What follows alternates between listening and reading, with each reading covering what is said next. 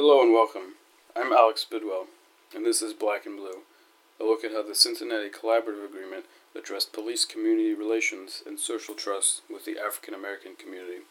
When one hears the topic of police reform, they typically think of a Department of Justice investigation that produces a consent decree, typically stemming from racial bias and discrimination. We have seen these in cities such as Portland, Oregon, Cleveland, Baltimore, and most notably, Ferguson, Missouri. What I am here to present is a discussion about an alternative process that was used in Cincinnati, Ohio, one that brought together various stakeholder groups amid tense times to discuss what reform should look like in their city, and examine its effectiveness in regards to addressing, and hopefully improving, police community relations and social trust between police and the African American community. To gain more intimate insight into this process and how it addressed police community relations, as well as social trust, I traveled to Cincinnati to speak to individuals that were involved on the ground level. I wanted to know what police community relations and social trust looked like now in 2017 compared to the period of 1995 to 2001, as well as after the signing of the collaborative agreement for the term that it was a legally binding document with court supervision and a monitoring team. To learn more and get a better understanding of police community relations and the level of trust between the African American community and the Cincinnati Police Department, I visited with a local pastor and community leader who was a key player in the collaborative agreement. Damon Lynch uh, III. I'm a pastor in Cincinnati, Ohio, of the New Prospect Baptist Church. I'm born and raised in Cincinnati. I was the former president of the Cincinnati Black United Front, which was the group that filed the class action lawsuit in the city of Cincinnati.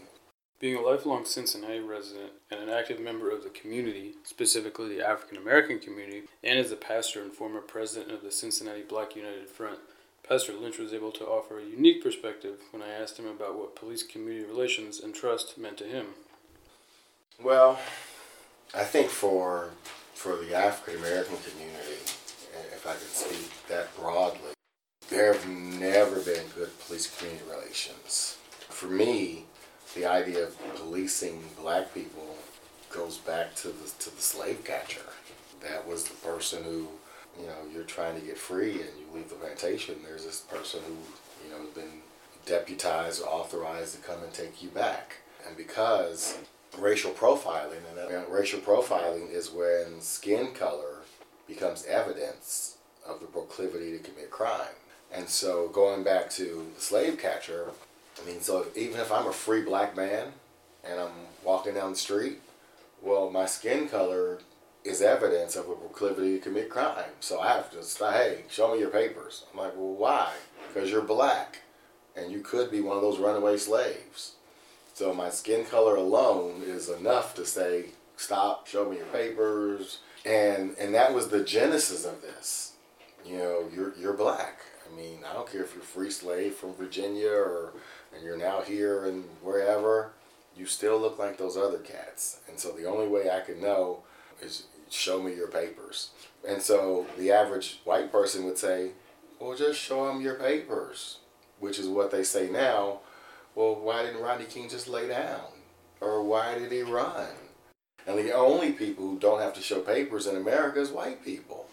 I mean, you're white. It's like, hey, you're, you're free. You're cool. You can be the biggest terrorist, the biggest asshole, whatever, but you're white. Nobody's to stop you and say, prove to me that you're not an illegal alien, you're not a dope dealer. And Dr. King's speech, the I Have a Dream speech, most people have never read the part where he says, There are those who are asking the devotees of civil rights, when will you be satisfied? He says, We can never be satisfied as long as the Negro is the victim of unspeakable horrors of police brutality. That's like, what, 1963? now here we are. exactly. Ferguson, Cincinnati, Baltimore. This was a very interesting perspective on this topic, one that admittedly I had not considered before. I also wanted to get a better understanding of the state of police community relations and the level of trust from the community perspective now in 2017 compared to the period of 1995 to 2001, a period when 15 African American men were killed by the Cincinnati Police Department. Now, in 2017, what would you say police community relations in Cincinnati look like? a lot better, a lot specifically between cops yeah, and a, lo- a lot better than they were in the early 2000s and the late 90s. A lot better than they probably were in the 60s. And that's that that's because of the work we did through the collaborative agreement. That's because of the, the continued pressure and the demand for good policing. Uh, they're in no no way perfect. In addition to the community perspective, I was also interested to find out about the state of police community relations and the level of trust through the lens of law enforcement. My name's Steve Saunders. I'm a lieutenant with the Cincinnati Police Department. Um, I've been with the Cincinnati Police Department for 26 years. Now I'm currently assigned as the Public Information Officer and basically interact with the media and uh, also oversee our Community Relations Unit. So we have some officers that are in very specific roles, an LGBTQ liaison, a homeless a liaison, so kind of niche roles that fall under community relations. I've come up through the ranks and done everything from beat officer to neighborhood officer, neighborhood sergeant, internal investigations. I was on our SWAT team for about seven years, and I've been a mountain bike officer. I've had a very fortunate career. Since you've been here for, for so many years, you were able to see what it was like before you had the collaborative agreement, what it during and then after. Right. So, I guess in terms of currently, how would you sort of describe or categorize like police community relations and the level of trust between the Cincinnati Police Department and the African American community? It's a work in progress. So trust is something that is earned, and you earn that through you know, real concerted effort in making and building relationships uh, in the community. So each one of our police districts has a neighborhood unit uh, with, with a neighborhood sergeant neighborhood officers are assigned directly to our neighborhoods. Now, one officer might have one or two or maybe even three neighborhoods, depending on uh, the situation in that particular district. But we do a lot to reach out to community members. We attend all of the community meetings that are happening within the city. Uh, so we're having that personal, direct contact. The people who work in my group in the community relations unit also attend meetings with the faith based community, the LGBTQ community. So, a variety of things. We're making a concerted effort to connect with the community, not just the African American community, but the Cincinnati community as a whole, because there's so many different groups and organizations, stakeholders, if you want to call them that, throughout the city, and it's important for us to develop develop those relationships and build trust across the board. Specifically with the African American community, you know, we do everything possible to connect, and that's again going to meetings, interacting with people. I have a, a coffee next Monday with somebody who's very uh, active in the Avondale area, which is a mostly African American uh, community. Part of that opportunity is to sit down and just one on one see what's going on in that community. Those little informal things you do help build trust. And in order for us to have legitimacy and the authority that goes along with the badge and, and what we're sworn to uphold, we have to build trust. And that comes through just, again, building relationships, being transparent on what we're doing as a police department, including community input in problem solving. And I think that's the biggest shift I've seen in my career is going from a enforcement 911 responding to calls for service to taking a deeper look at how we uh, work with the community and problem solve. So it's not just our solution as a police department. We have to find many solutions. I also posed this question of current police community relations and level of trust in Cincinnati to Colonel Dave Bailey. I'm what you call the executive assistant chief with the department. That position now basically runs the day to day business side of the department. I spend most of my time doing the politics, the paperwork, the policy. Been here 30 years, been to every police district, pretty much worked in every place throughout the department, as you can imagine. Currently, today in 2017, how would you describe police community relations and the level of social trust between the Cincinnati Police Department, specifically the African American community? I would like to believe generally we're very well off here. I would like to believe that in virtually all our communities, in the African American communities, we have a tremendous amount of support. That's been my experience. I think what you're seeing globally, I, I think you're seeing a, a, subset of folks that have issues with police legitimacy, but I just haven't seen widespread distrust. I haven't seen that here. I think this collaborative has done a lot to help us get to where we're at. Is it perfect? No, you know that. Is it much better than it was 15 years ago? Hell yeah. I mean, it is. I'll tell you right now, it is. I mean, it, I mean, we were going in neighborhoods before getting rocked and bottled by the larger community. Now we don't have that. Now we got basically when we sit down, we can go anywhere, talk to folks, and, and, and at least have some understanding. Having gained a deeper insight into current police community relations and the level of trust between the Cincinnati Police Department and the African American community, I was curious what people considered to be the major flashpoint that brought about the need for reform in Cincinnati. The major flashpoint was probably the 1995 killing of Lorenzo Collins. Lorenzo Collins was a mental patient at University Hospital, and he got away and was surrounded by, think, 13 cops or more. And he was holding a brick, and they opened fire, and they just killed him. The community marched and protested, but I don't think we ever got over that. Of course, no cop was charged. And then others start dying and gunned down. They got all the way up to November of 2000 when Roger Owensby and Jeffrey Irons were both killed by cops within 24 hours. At that time, the Black United Front existed because we were formed in July of 2000 when 13 downtown restaurants closed their doors and wouldn't, and wouldn't serve African Americans. This is in 2000? 2000, not 1950, 2000. And the jazz festival was in town, and it's like 30,000 African Americans in downtown, and restaurants closed their doors. So we formed around that. So we, we were then an entity, and that's July of 2000. They're killed in November of 2000. So the Black United Front, since we were like the most vocal, radical group at the time, we connected with ACLU and filed the class action lawsuit. So that's in March. We're in federal court, but we've got them. We're out thinking them every step of the way. April 2001, Timothy Thomas is gunned down and over the Rhine. He becomes number 15. That is another flashpoint. What happened? Three things. It was spring break, so kids were out of school. It was unseasonably hot.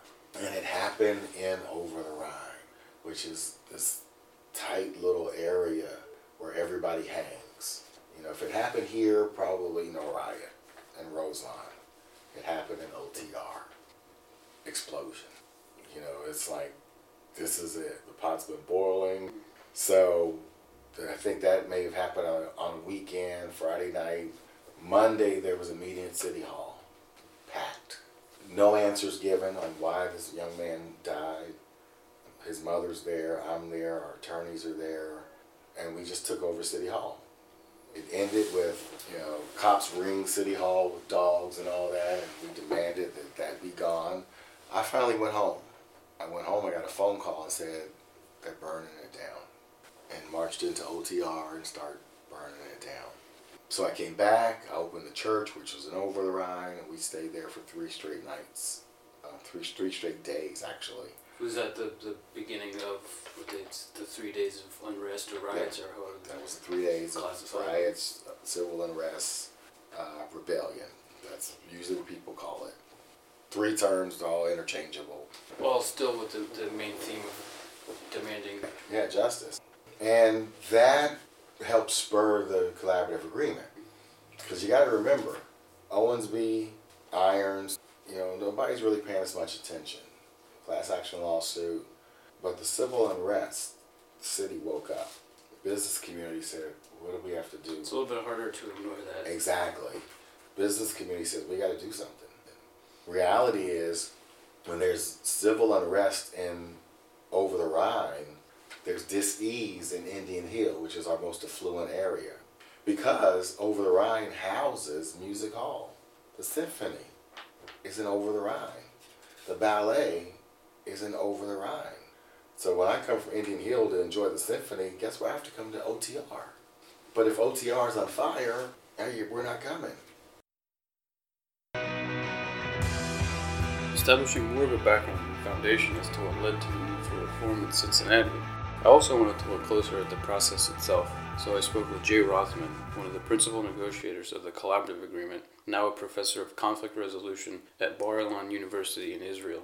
My charge was to try to convince the parties that we should do a, a process of problem solving.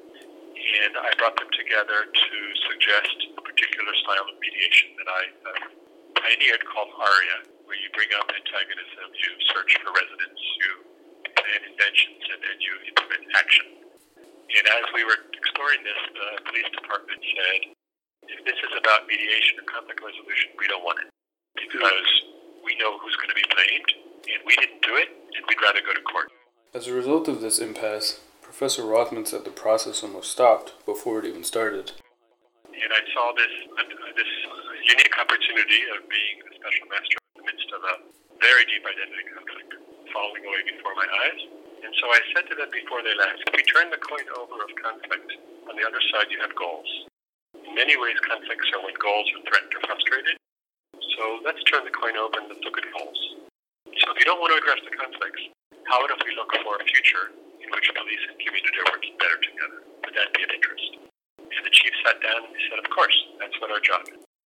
Now the, the head of the Black United Front said to me, You know, we've done this sort of stuff before, sit around and we sing kumbaya and nothing happens. What's different about it this time? And I said, Different about it this time is that a federal judge sits on my shoulder. And if you guys can reach true goals for a different future, in which you all are responsible for establishing both the agenda and helping to implement it, she'll make sure it happens. So off we went. And now we're using a process of mine called action evaluation, which is designed to help very different groups pull in the same direction instead of pull in opposite direction. And in this case, the direction of improving police community relations. For the next several weeks, we limped along. Nobody was really energized. They were all sort of a defensive mode, make sure the other side doesn't get the better of them. Didn't get much traction. And then all of a sudden, the riots happened. The riots that Professor Rothman mentions were the three days of rebellion that took place in the wake of the killing of Timothy Thomas. The riots happened six weeks after we started our process. And the day after the riots, everybody was looking around for both an answer to why they happened and, uh, and perhaps more so what to do about the dynamic that was engulfing the city. So we said, here we are. We're ready.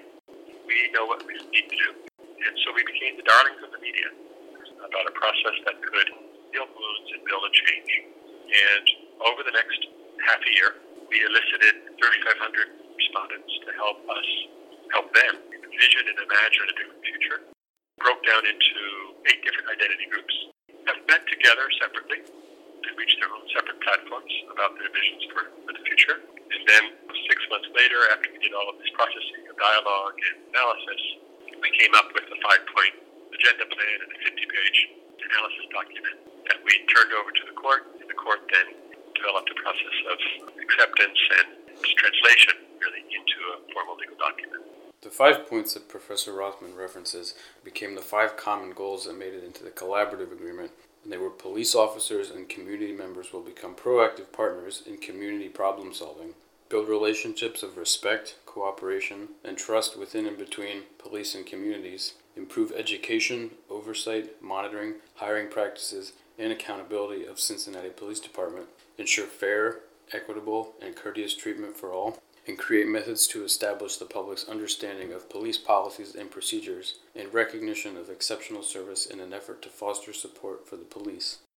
We actually went back after we got those five goals negotiated and did public hearings, you know, with the community and said, do you recognize your ideas? Are we mm-hmm. on the right page? You know, especially at the Catholic Church, some of these big groups, we wanted them to to recognize that we we heard them, and this is the this is what they asked for, so that we would have buy-in, and that was very important. That's Al Gerhardstein, lead attorney for the plaintiffs in the class action lawsuit that later led to the collaborative agreement. I had been litigating against Cincinnati police for 20 years prior to that. That case consolidated all of the pending cases in front of the federal court, and the federal judge was very uh, instrumental in wanting to see a comprehensive resolution. I had been retained by the Black United Front in the fall of 2000 after the what we always talked about as the 2 and 24 when Owensby was killed and then within another 24 hours Jeffrey Irons was killed by the police. The Black United Front wanted to see major litigation done to end racial profiling and excessive force. So we collected lots of statements from witnesses, people who had had bad experiences with the police. We sifted through all that, came up with 40 reliable current statements.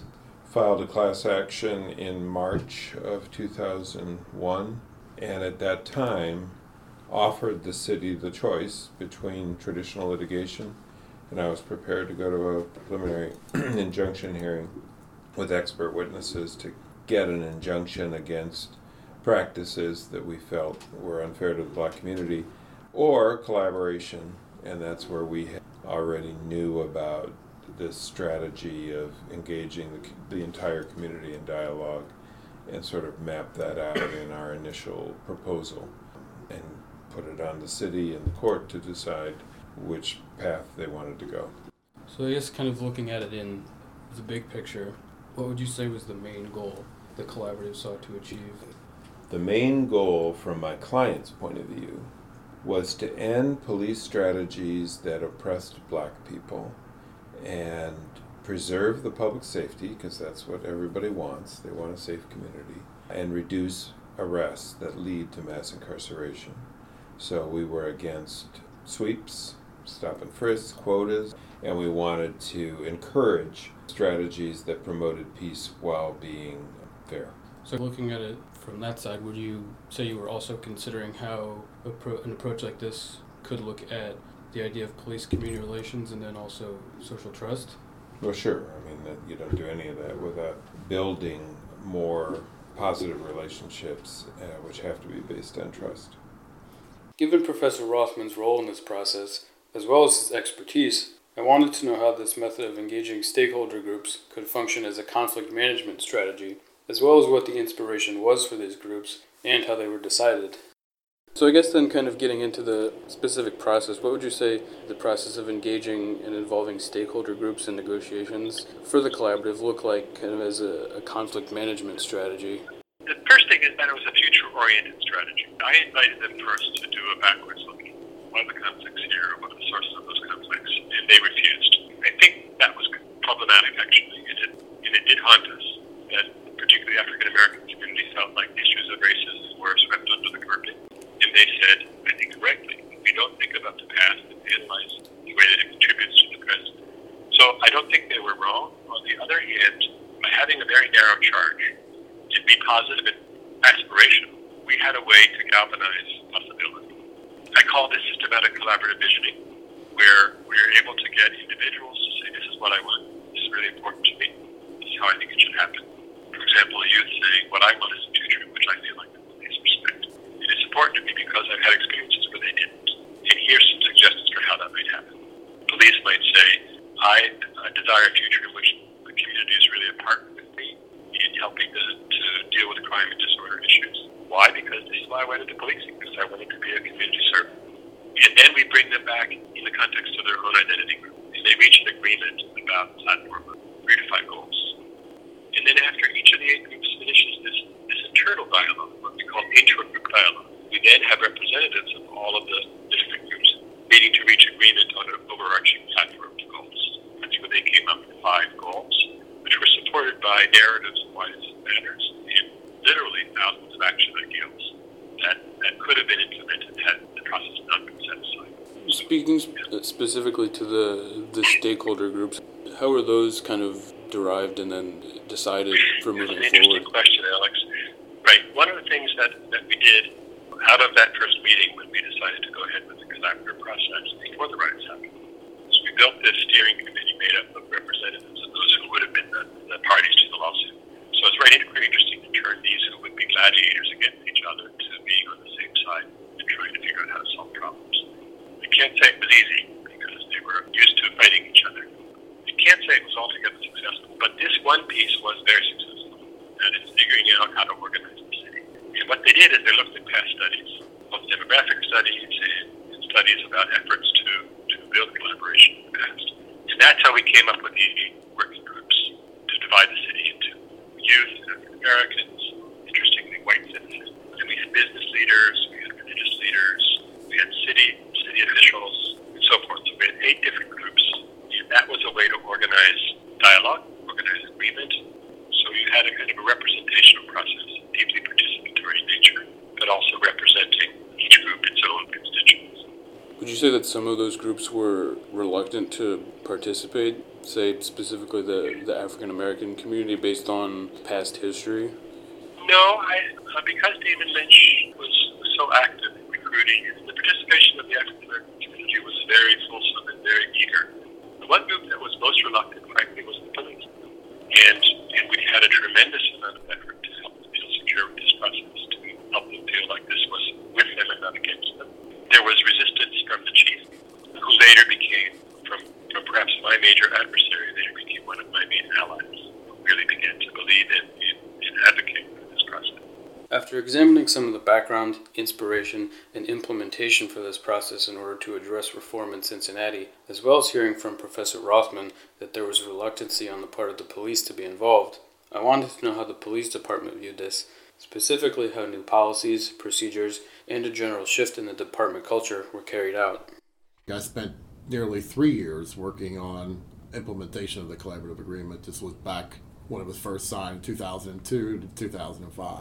So, having that experience, how did you kind of make sure that the new policies and procedures were sort of adhered to, and you know, not just not only the officers themselves, but the whole department sort of use the term buy into it and kind of. Well, and that's that's what you typically see when you get, and we'll talk about the MOA side of it. You know, the memorandum of agreement speaks to changing police protocols and changing culture of the organization. I will tell you that at first there really wasn't buy-in. There wasn't buy-in at this level.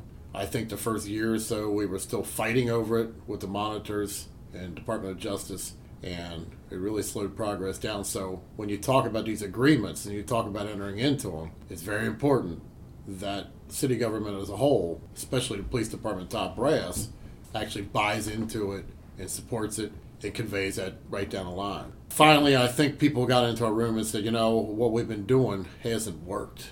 Look at the community. We got communities that aren't getting along with us. We're doing really nothing productive with the communities. I think we need to try something else. There was that realization that happened, and then we did start getting the policies changed. We went out and started talking to folks in the department, and we started getting that buy in. I think what's important to note with Cincinnati, the police union was a party to the agreement. You don't see that very often. You see that here. So really, it wasn't hard for the police administration to get the buy-in because the union was doing that work for us. That's a big difference than what you see in other other jurisdictions.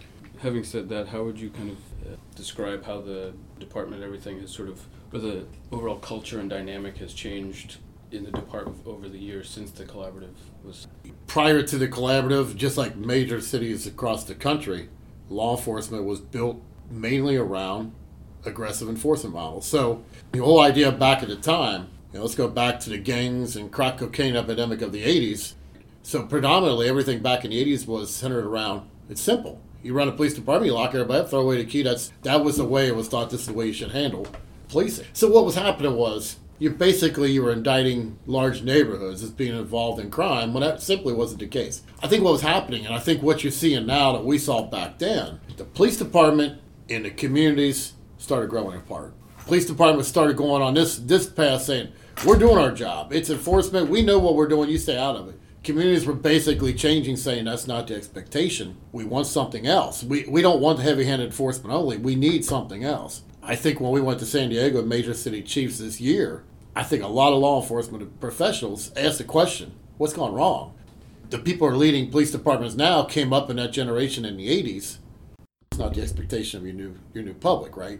And I think what the collaborative did was bring that back to center, saying that, okay, look, look, police department, your predominant strategy should be problem solving. We're not we're not going to get rid of enforcement. We understand enforcement will be necessary, but primarily your activities should center around working with your stakeholders and coming up with identifying what some problems are, longer term solutions, educating folks, getting people to be a little bit self sufficient in neighborhoods. I think what CPD did, and we still do, we invest a lot in our neighborhoods. We put a lot of people on our community meetings. We got a lot of community officers that do nothing but take care of community events and conversation. We become cheerleaders for neighborhoods. We become the dynamic figures when it comes to problem solving events. It's become part of the culture now with the police department. Instead of saying, okay, stay out of the way, I'll come in and lock up everybody that's doing bad things. What's our problem? Let's define the problem. Let's use the process. Let's work through this. Let's get the folks we need to look at this thing through a different lens, if need be, and come up with a comprehensive solution. I think it's ingrained with the way we work now as opposed to back then. Colonel Bailey makes reference to a memorandum of agreement. What's important to note is that there was also an investigation by the Department of Justice taking place as the collaborative was being negotiated. This was initiated by then Mayor Charlie Luken in response to the killing of Mr. Timothy Thomas in the ensuing days of unrest. The negotiations for the collaborative had already been underway for several weeks at this point, and the memorandum of agreement later combined with the collaborative. What this also does is raise the question of the differences between the collaborative agreement and the results of a Department of Justice investigation, typically a consent decree. In fact, the Justice Department got involved here because the mayor, trying to weasel out of the whole thing, said, "Oh, maybe I'll call the Justice Department and have them do an investigation. I'll be independent, and that'll sort of like take it off the heat." Actually, what it turned, he didn't understand what the Justice Department comes in does not leave, you know, in any short time. So that that compounded it. That's Dr. John Eck, a professor at the University of Cincinnati, teaching classes on police effectiveness and crime prevention. He was asked to help with negotiations and using his expertise with problem oriented policing, draft a working document that could act as a starting point for negotiations. So if he hadn't done that, it would have been just local and it would still been negotiated. That said, I don't know how much addition of the Justice Department put pressure on the city to come to some kind of conclusion. They were never at the table when we were at the table. They were always in the background. But that doesn't mean they weren't doing things. The judge would talk to them and the other other lawyers would talk to them. So I think the Justice Department had a, potentially a useful role, but I think its role was secondary. The cities that make it primary, I think, do so at, at some risk, long term. In short term, they might get something out of it. In the long term, I think they can't come to the table and sustain an effort, then you can't expect the Justice Department to do that for them. How would you say that with the Justice Department coming in and doing their investigation and implementing a consent decree, what would you say the, the main differences or outcomes of that versus Well, first of all, the? Justice Department focuses on procedural stuff. Their lawyers, you know, do you have a policy on this? How's the policy written? How's force used? They don't focus on strategy. They do not understand that how you envision your police producing safety is important. They leave it completely alone. And, it, and most they'll sort of make some feeble talk about it. But they, they don't understand, they're not trained to, they don't have the expertise to do it. And in some respects, it's like it's really local decision to strategy, unless the strategy is really god awful to come up with that. So, and I think it's mostly just a legal framework that they they come in with it, and that's an important framework to approach it. But it's it's um, not the only way, and it's it can't be done by itself.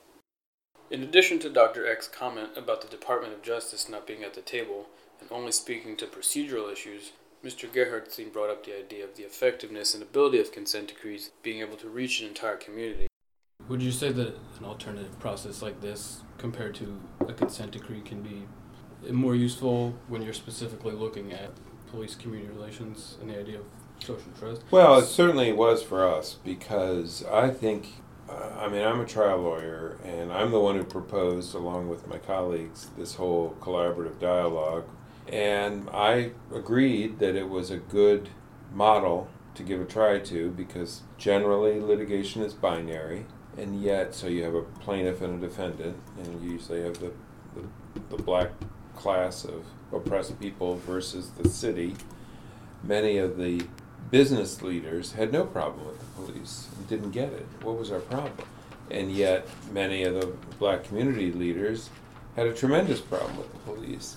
So, unless we brought in all of these stakeholders, our solution was not going to reach the whole community.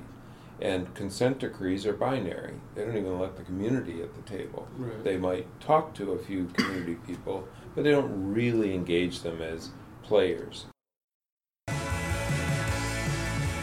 Having gained this knowledge, I was left with some lingering questions about the collaborative agreement. I think one of the first things I wanted to know was, other than the use of independent monitors, how was success or progress measured in a tangible way?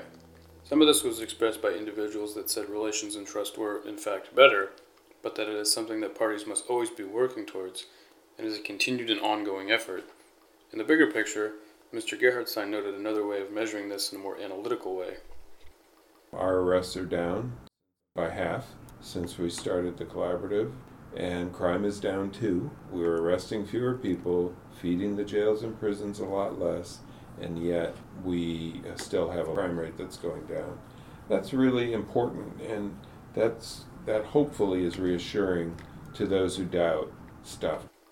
In addition to being able to measure success of the collaborative agreement, I was also curious what lessons or key takeaways could be learned from this process, as well as if it would offer insight about this type of approach being used as a framework or model that other communities could look to that are needing to address similar issues that faced Cincinnati. So first of all, I think what the judge did, which was set aside a lawsuit over Blaine and said, how do we do this as a collaborative process from the bottom up? So, so having a real bottom-up process that's systematic, that's inclusive, that's fair, is essential. Also, having a top-down sponsorship is, I'd say, equally essential. This case, you know, when the parties were reverting, the federal judge would say to them, "If you don't want to do this process, I'll just invite you back to my court." The third thing that, that I think is essential is that you have a good middle out, the institutional frameworks that would actually implement and maintain the changes once they, they were made. And that would be the police department, that would be the city government, The collaborative does say, public, you're not off the hook. You've got some responsibilities here as well. You're part of this process. The police will do their part. You need to do their. We boil it down to one idea. That's all this really comes down to. There's five major pieces of the collaborative. A problem-solving piece to the collaborative. That's that's the centerpiece of it, right? And then there's the racial profiling piece, and then there's a piece actually called mutual accountability, which says everybody here at the table has got to do their part, and we're going to measure that. So that's all the collaborative really is. One speaks to police practice, and then the rest of the collaborative speaks to how we're all going to interact to make things better. That's as simple as it gets. I know people grumbled at the time saying it was a lot of window dressing, but it's really had some powerful bite. It's really today. That's why, a police chief and I really said we need to recommit to those five major tenants. That's a great insurance policy for any police department moving forward. Those five tenants are still as valid today as what they were back in 2002. Maybe the steps are outdated, and that's what we need to look at. Maybe some of the stuff we did back in 2002 are outdated. Adhere to these five goals, and maybe change the way we get there. Understand that these things are pretty good Bible to go by. Let's stick with it. And it, it'll work. I mean, I think it's done well for us here. I think if we continue to embrace it, we move forward.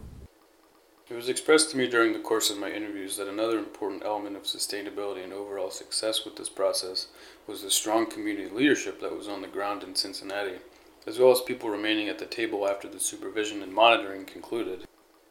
So, in addition to making it essential to making the process happen in the first place, would you say that that's also key in having this be something that's long term and sustainable?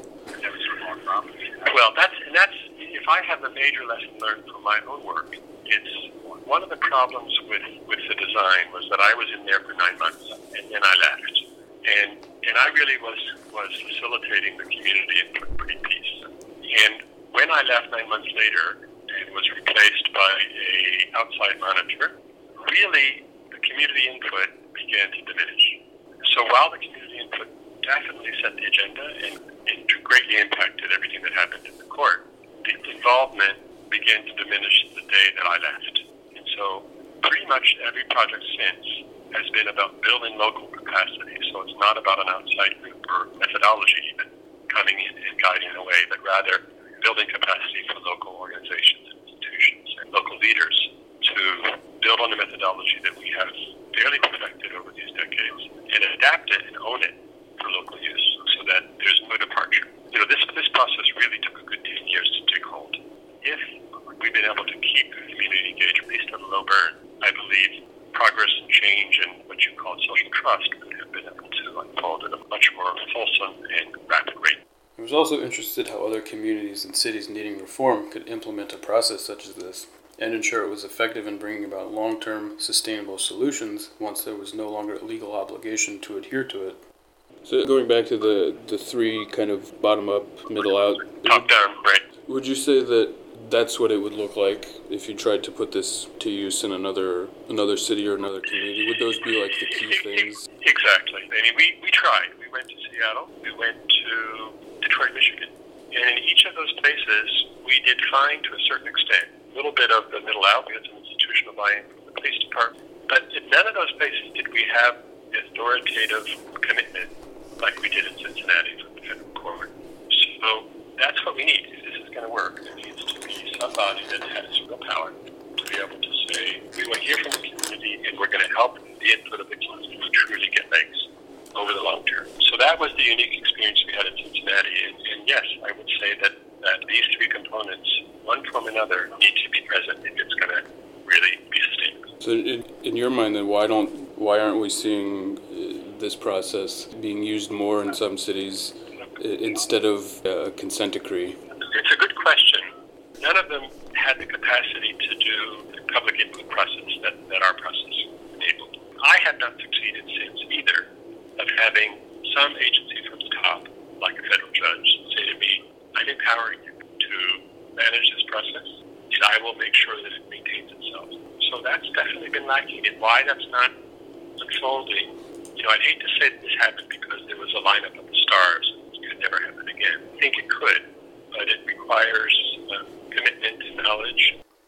Well, the general consensus of the individuals I interviewed was that the collaborative agreement made a positive impact in regards to police community relations and social trust. Pastor Lynch offered a cautionary lesson, urging others to consider the potential impact on certain neighborhoods becoming gentrified. We got outthought though in some of this because now it's like we they pushed everybody out of OTR. They pushed out the social service people, the, homeless community, community, the drop-in center. They got rid of all of that so they could have it now to themselves. So if there was to be another moment of civil unrest, I doubt if it happens in OTR because then we're all gone. So we gain the collaborative, they gain the community. I caution Baltimore, everywhere we've gone to share our story, to be careful to watch that. You know, everywhere that there's civil unrest and, you know, we, we, we burn or we loot or we riot because of this incident that took place, because that can be the beginning of you gaining some police reforms, but losing the land, losing your community. In closing, the collaborative agreement was a groundbreaking venture that sought to create dialogue between groups that were far apart in the midst of a deeply embedded identity based conflict and bring about meaningful change to bring the police and the community closer together instead of growing further apart. It was expressed to me during these interviews that history is important, which includes the history of the treatment of African Americans by the police. Bringing the groups to the table to open dialogue is a starting point to heal these wounds. As we heard, the collaborative agreement provided an avenue to address and improve social trust and police community relations, but is not something that can be achieved solely by one group and doesn't happen overnight. My hope with this story and accompanying essay is to bring more attention to a method that brought together police and community to implement wide reaching reform initiatives. As we all know, there is undoubtedly tension between police and the communities they serve across the nation, but the hope is this type of approach can bring groups closer and work together to foster safe communities and fair treatment for all. As someone whose own personal views of the police have changed and evolved over the years, I think it's also important to consider that police have a dangerous job, one is often thankless, making it all that much more important for the police and the community to have strong relationships and trust with one another. I hope you enjoyed the story.